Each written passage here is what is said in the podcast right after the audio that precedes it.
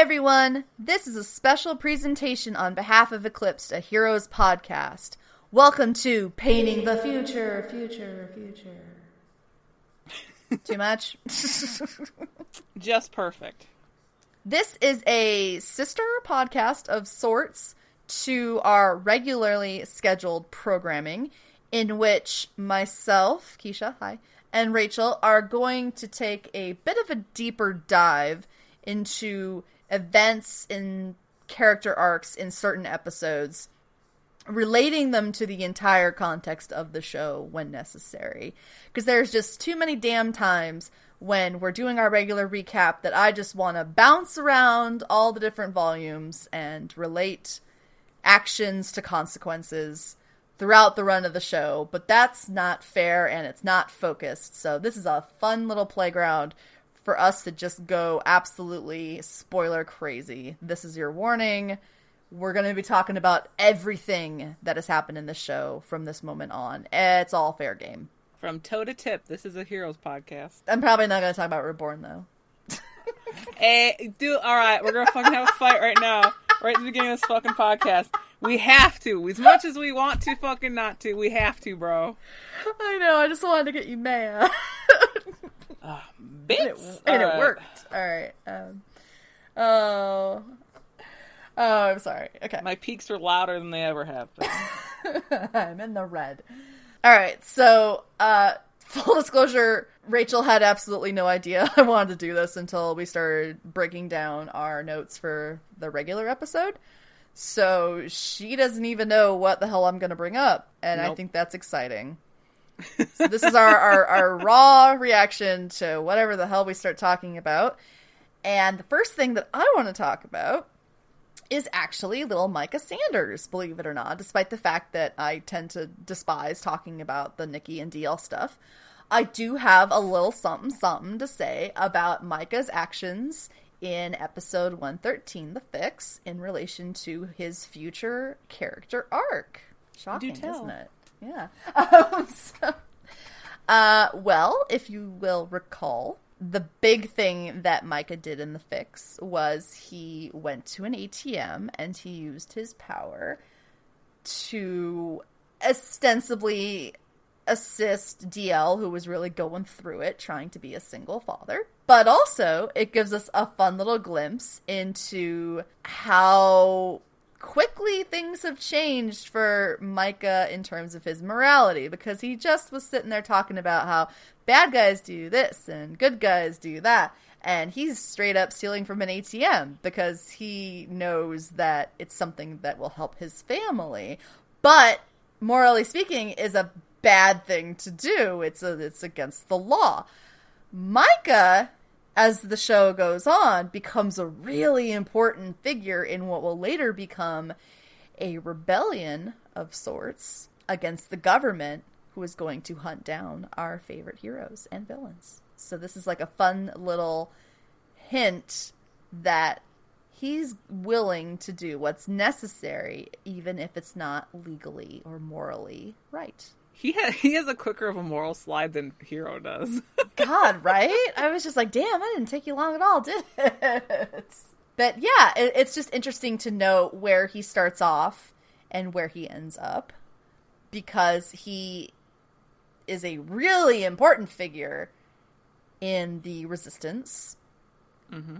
Imagine what he can do with that power once he gets more comfortable with it he is a real thorn in the side of the government later on. And, believe it or not, even has a sort of understanding that he comes to with none other than Sylar. Yes. And mm-hmm. he might even inspire Sylar, which is fascinating. mm-hmm. When you look at where these two characters are now and where they'll end up, of all the people to help inspire, I think he's inspired by several characters, but definitely help inspire him to think of others more with what he can do. It's interesting that Micah Sanders plays a role in that.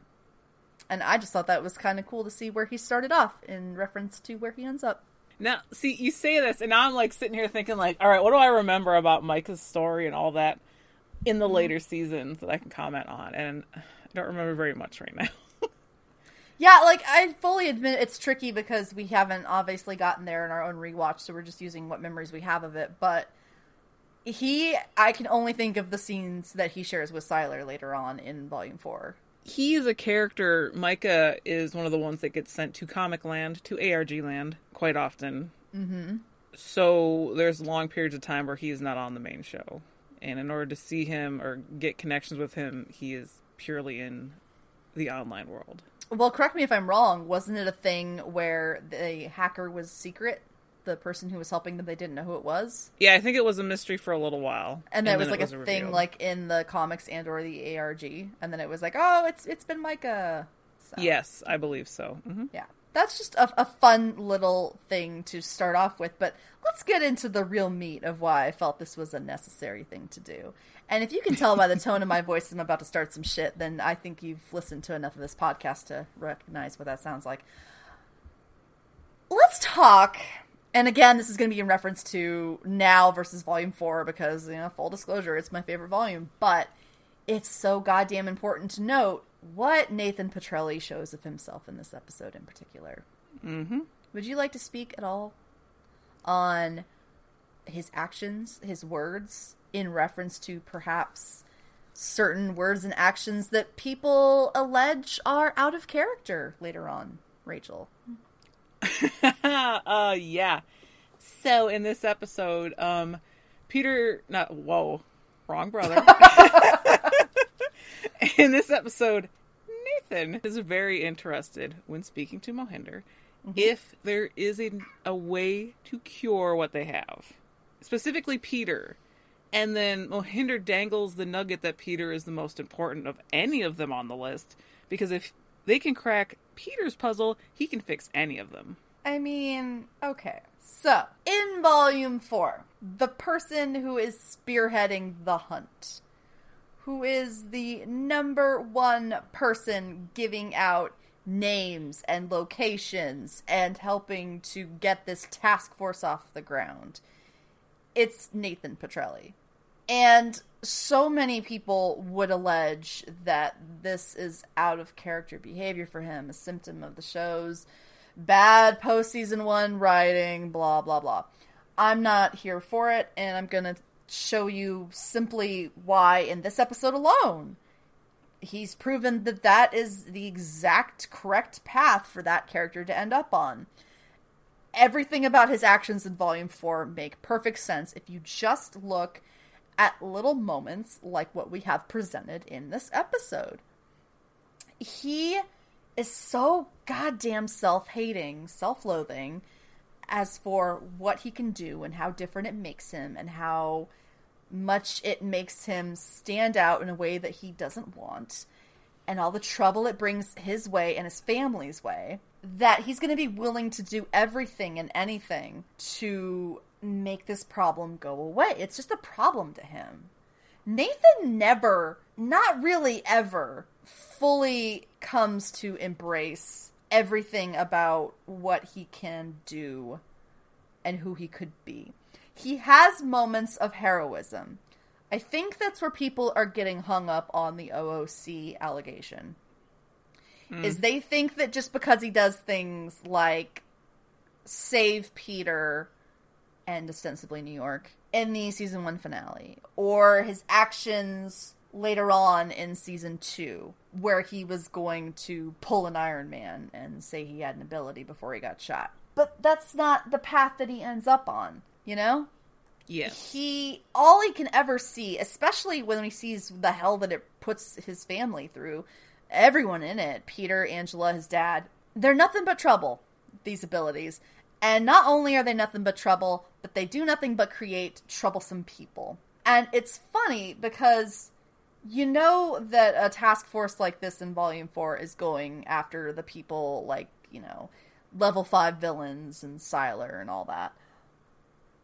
But those aren't the people who get loaded onto the plane. Mm-mm. And I think it's really important to note that. It's like he's just willing to do whatever is necessary to I don't know, like be a good team player in the in the scheme of his political ambitions and what society expects of him And if that means handing over people who he once worked alongside, then that's how it has to be. Because any of these people, even if they start off with good intentions or powers that seem harmless, that can turn very, very easily.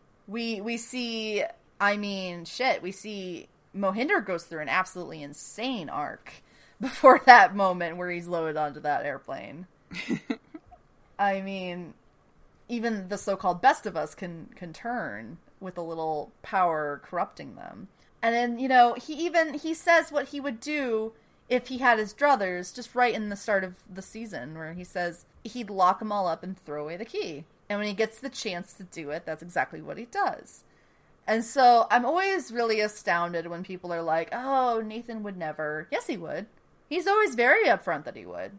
And he has been since the start. And he has ups and downs with it, but any progress he makes toward seeing this as a good thing is immediately shot back down by how it can be an absolute negative. 100%. But yeah, I don't know. Did you have any uh, other things to add to Oh, I do. Nathan's I do. journey? Yeah. Okay. So as you were saying, every time he has an up, he has a down, right? His big heroic moment in season one is he saves New York, he flies Peter up, explosion in the sky, and New York is saved. And what does he get for his troubles? He gets to live, but he is horribly disfigured. Mm-hmm. Horribly disfigured. That ruins his marriage. Um, the only reason that he even wakes up and is back to normal with, by some miracle is because of Peter's intervention with Adam Monroe. And he comes back a bitter fucking Bessie after that. and, you know, that's strike one. Strike two, he tracks down Peter in season two, and they again save the world. What does he get for it? He gets shot. And who does he get shot by? His own brother. From the future. Who shot Nathan Petrelli? Which, I mean, you know, even if we went into like AU land, where if it was the original ending, he would have gotten sick from the the Shanti virus that they dropped. Yeah, there there was never a good outcome for Nathan, no matter what ending they went with. No, every time he seems to take a step progress forward and Yep. like embrace his power, he gets slapped on the wrist for doing so. Uh, his first time flying in season one, or I guess what we assume is his first time flying, was uh, the panic moment in the car where Heidi ends up getting crippled. Yeah, So again, this power is nothing but trouble for him. And if it's nothing but trouble for him, it's nothing but trouble for his brother, which we've seen time and time again. We've seen not just in this episode, but the one prior where he's like looking at these paintings and talking to Hiro about it, and he's just like having a meltdown after sitting at his brother's bedside for two weeks, and then his brother fucking bounces on them as soon as he Yeah. wakes up. yep. Nathan inherently is someone that wants to do what is right for the good of the most people. And if that means locking away these people with powers, then that's it. And again, you said, look who's locked up, but I'm going to point to a big example of someone who has a power that you're like, oh, that's certainly, you know, not something that hmm. could cause any trouble at all, which is regeneration. And no, I'm not talking about Claire. I'm talking about Adam Monroe. And he freaking loses his mind and he wants to kill people Yeah, he's down in level. I don't think he's in level five. He's in whatever level Peter is in season two. Because that's not level five. no, it's got to be like a level three or something. Because while he can't do much with his ability, he certainly is charming and can talk his way into doing whatever he wants. Which, if I can, if I can branch off of that briefly, going back to what you said, I mean, yeah, Nathan recovers because of Peter's intervention along with Adam Monroe's healing blood. And what kind of position does that leave Nathan in guilt wise? To think that one of the reasons why Peter was even so vulnerable to this psycho was because he dangled the fact that he could heal his brother in front of him Mm-hmm. that was a big part in why Peter joined up with the cause of Adam Monroe. Yep. Which, I mean, shit. If you look at someone like Adam, you look at someone like Elle, there's more people who have mental instability because of what these powers enable them to do in terms of like breaking the rules, breaking social mores, living lives that are unconventional. There's a lot more of that than there is people who are pretty normal, at least from what we've seen Yes. and people with really dangerous abilities or yeah just people who are excellent manipulators who can find the people who have dangerous abilities and inspire them. Yeah, I'm trying to think else, if there's anything else I want to add, especially to this. Yeah, I know. I'm or any other plot points like- for like Nathan that I'm like forgetting.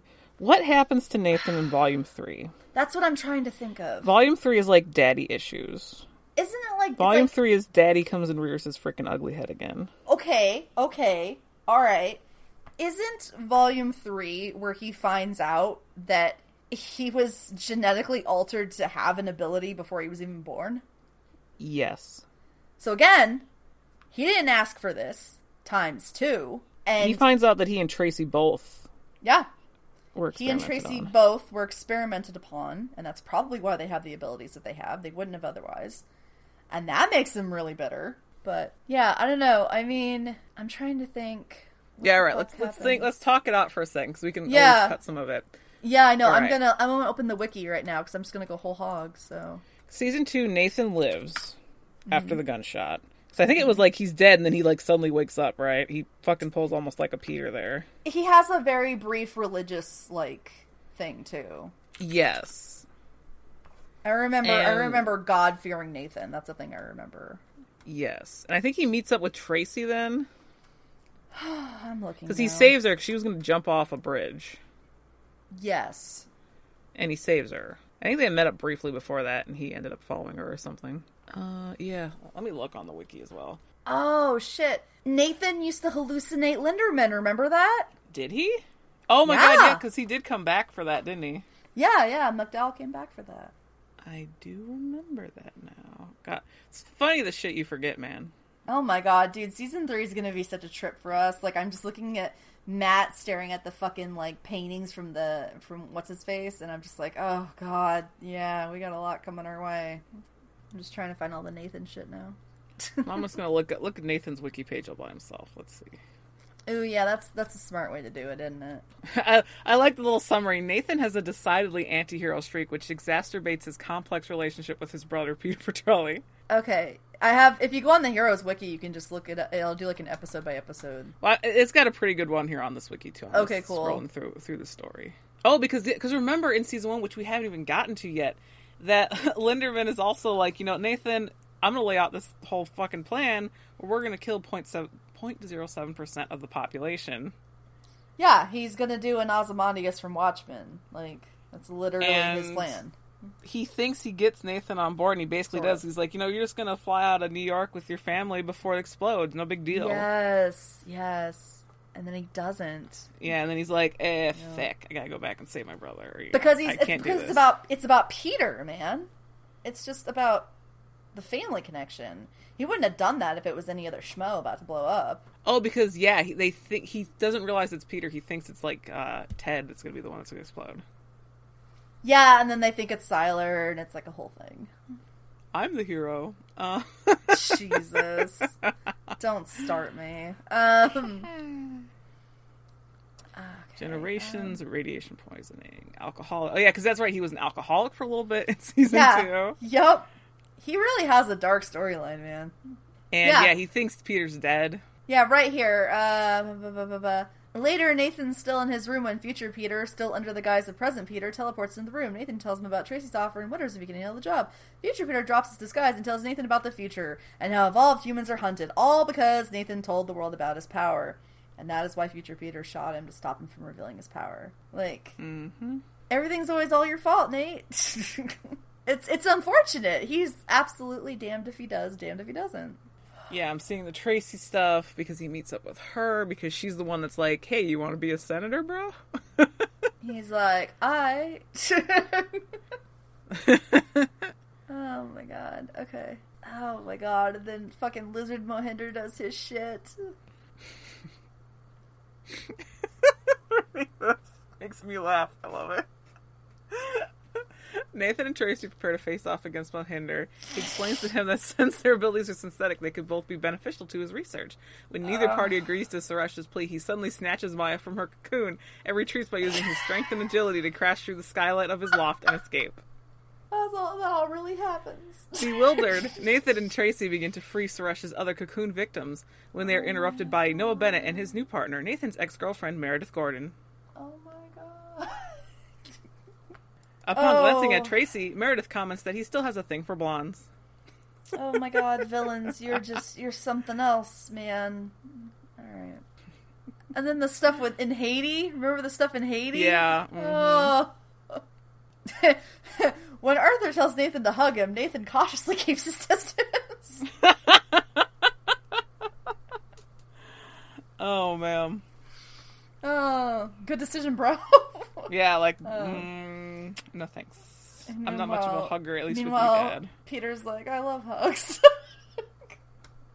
fucking Olaf's son over here. Jesus. Oh, cause yeah, fucking Peter, fucking.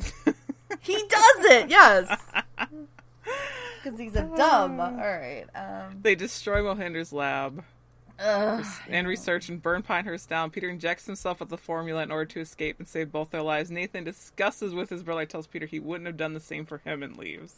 Oh my goodness. Oh, Nathan has quite the journey. But he's still like I think our point is through all the thick and thin and the bullshit that this has been in Nathan since the beginning of season 1 that powers are nothing but trouble. Mm-hmm. And maybe some of his choices about you know where he leans toward for his alliances aren't the best. He has not made the best decisions since season 1. He's just fucking sick of like every time he tries to get his life back together, Nathan not Peter has to stick his fucking head in and like cause trouble. Yep. Should have let you just fucking explode in New York, dude. Yeah, and I mean, he's seen so many dangerous people at this point, you know? Like, you look at, yeah, he's, you know, hasn't really seen Sylar. They don't really meet for a while. But, um, he's certainly seen people like his father and people like, uh, the stuff in Haiti is important. Mm-hmm. Because you look at someone like, uh, like Baron Samedi, who fucking is using his ability for just awful, awful things. And it's just, yeah, he just, he sees that, yeah, there are definitely good things that people can do with these abilities, but damn if they can't also make a lot of really bad, uh, bad decisions and dangerous choices, too. And it's not even just the ones who make those dangerous choices, it's people like Tracy who accidentally kill people. Yeah, exactly. Exactly. So, So it's better just to take them all than just pick and choose. It Because the company is. tried that and they fucking failed. they fucking failed and Pinehurst failed. And so it's like the thing is, we'll never really know what was to have happened with that plane full of people because we never got to see it happen. You know? Mm-hmm. Yeah. Would they just have been thrown away without the key? Would they have experimented and tried to, to, to cure them and release them? That's an X Men thing, if so. Um, I, I don't know. It- It's it's interesting because it's like, well, we we will never know because that's not how it goes down. But it definitely, I, I'm sure, to a lot of people, just seemed like, oh, why why is why is Nathan the villain now? Why is he turning against his friends? These people aren't his friends. And I, I think we do see in uh, Volume Four that Nathan isn't doesn't want to like hurt them ultimately, because Danko sure the fuck does. Oh, Danko sure the fuck do. Because he can't wait to line himself up with someone like Sylar who will happily give him a body count. mm. Yeah, I don't know. Um that's just really all I could think of when I was watching this episode in particular, but then other episodes we've seen in the past too where he's just said little things where you're just like, yeah, of course he's going to go on this path. And when you widen the frame to show all the stuff we talked about, I mean, it makes perfect sense. And like you said, it is something that we saw uh, not only at the time of when uh, Volume 4 was airing, but now when people are watching it again, people are like, What's up with Nathan? It's so out of character. And it's like, you're binging it. Don't you realize Nathan's always been this kind of a person? And I will fully give them the benefit of the doubt to a degree wherein I, I would say villains doesn't have like some of the best characterization for the characters on the show. Uh, they do kind of go on several ping pong little journeys all over the place, but as much as possible, especially at the end, I feel like they really started to nail it down again. Um, yeah, I, I feel like mostly it makes sense, and definitely with Nathan. I feel like when you look at everything he goes through, and geez, he really does go through a lot. it doesn't surprise me at all that he would end up doing this because, yeah, they're dangerous, and maybe he can help his brother and also, you know, try to prevent so-called innocent normal people from getting hurt. Because you know they'll they'll make reference to things in volume 4 about again like you were saying people who uh, don't know how to control their power or have dangerous powers just on the complete surface of it they talk about uh, a kid who can take the oxygen out of a room. Remember that? Um, yes. it was like this teenager i think. Yeah. He's- he sucks the oxygen out of a room at school and like he could potentially like kill his classmates and his teacher and everything and not even mean to. And you see someone like like a luke campbell you know who has a very dangerous power and could go many ways. And he certainly chooses a certain path because of the people he meets and his circumstances. But yeah you're seeing a lot of characters who just nobody needs to be able to do that you know? I i could see it. I could see his argument of why would someone need to be able to do that. The only way you would need to have people who can do these incredible things is because you need to stop other people who can do incredible things. And if nobody can do it then it shouldn't be a problem anymore right? But yeah i guess that's just a little bit of my thoughts on the whole nathan characterization controversy Didn't you have one more thing to talk about? Oh, it's funny that you mentioned Meredith Gordon because I was going to mention her too. Just the thing you said in the main episode about how fire can't kill a fire starter, and I want to go, oh, really? it can't? Is that true? Do they stick with that? Oh man, but like, wasn't there something going on at the time as well? And I don't think it was like, wasn't it like she was fucking doomed anyway? oh, God. Yeah. like Silent like- left them in there with like poisonous gas, and it was like they're fucked either way. Yeah. And like she was especially fucked, like wounded or something, I believe. It was something like that, but it still shouldn't have killed her. I don't know. Like, yeah. Maybe she was. Maybe she didn't die. Well, she did have a whole building fall on top of her, which I would imagine That'll do it. is not quite the same as a house. Yeah. So thank you for listening to Painting the Future, Future, Future. A potential Eclipse to Heroes podcast, sister show, after show, spoiler fest, rant fest. All I don't the know. above. Yeah, all the above. Anyway, thanks for joining us, and we'll see you over on the main show where we're in our regular continuity and, you know, in the middle of season one still. So, yeah, bye bye. Bye bye.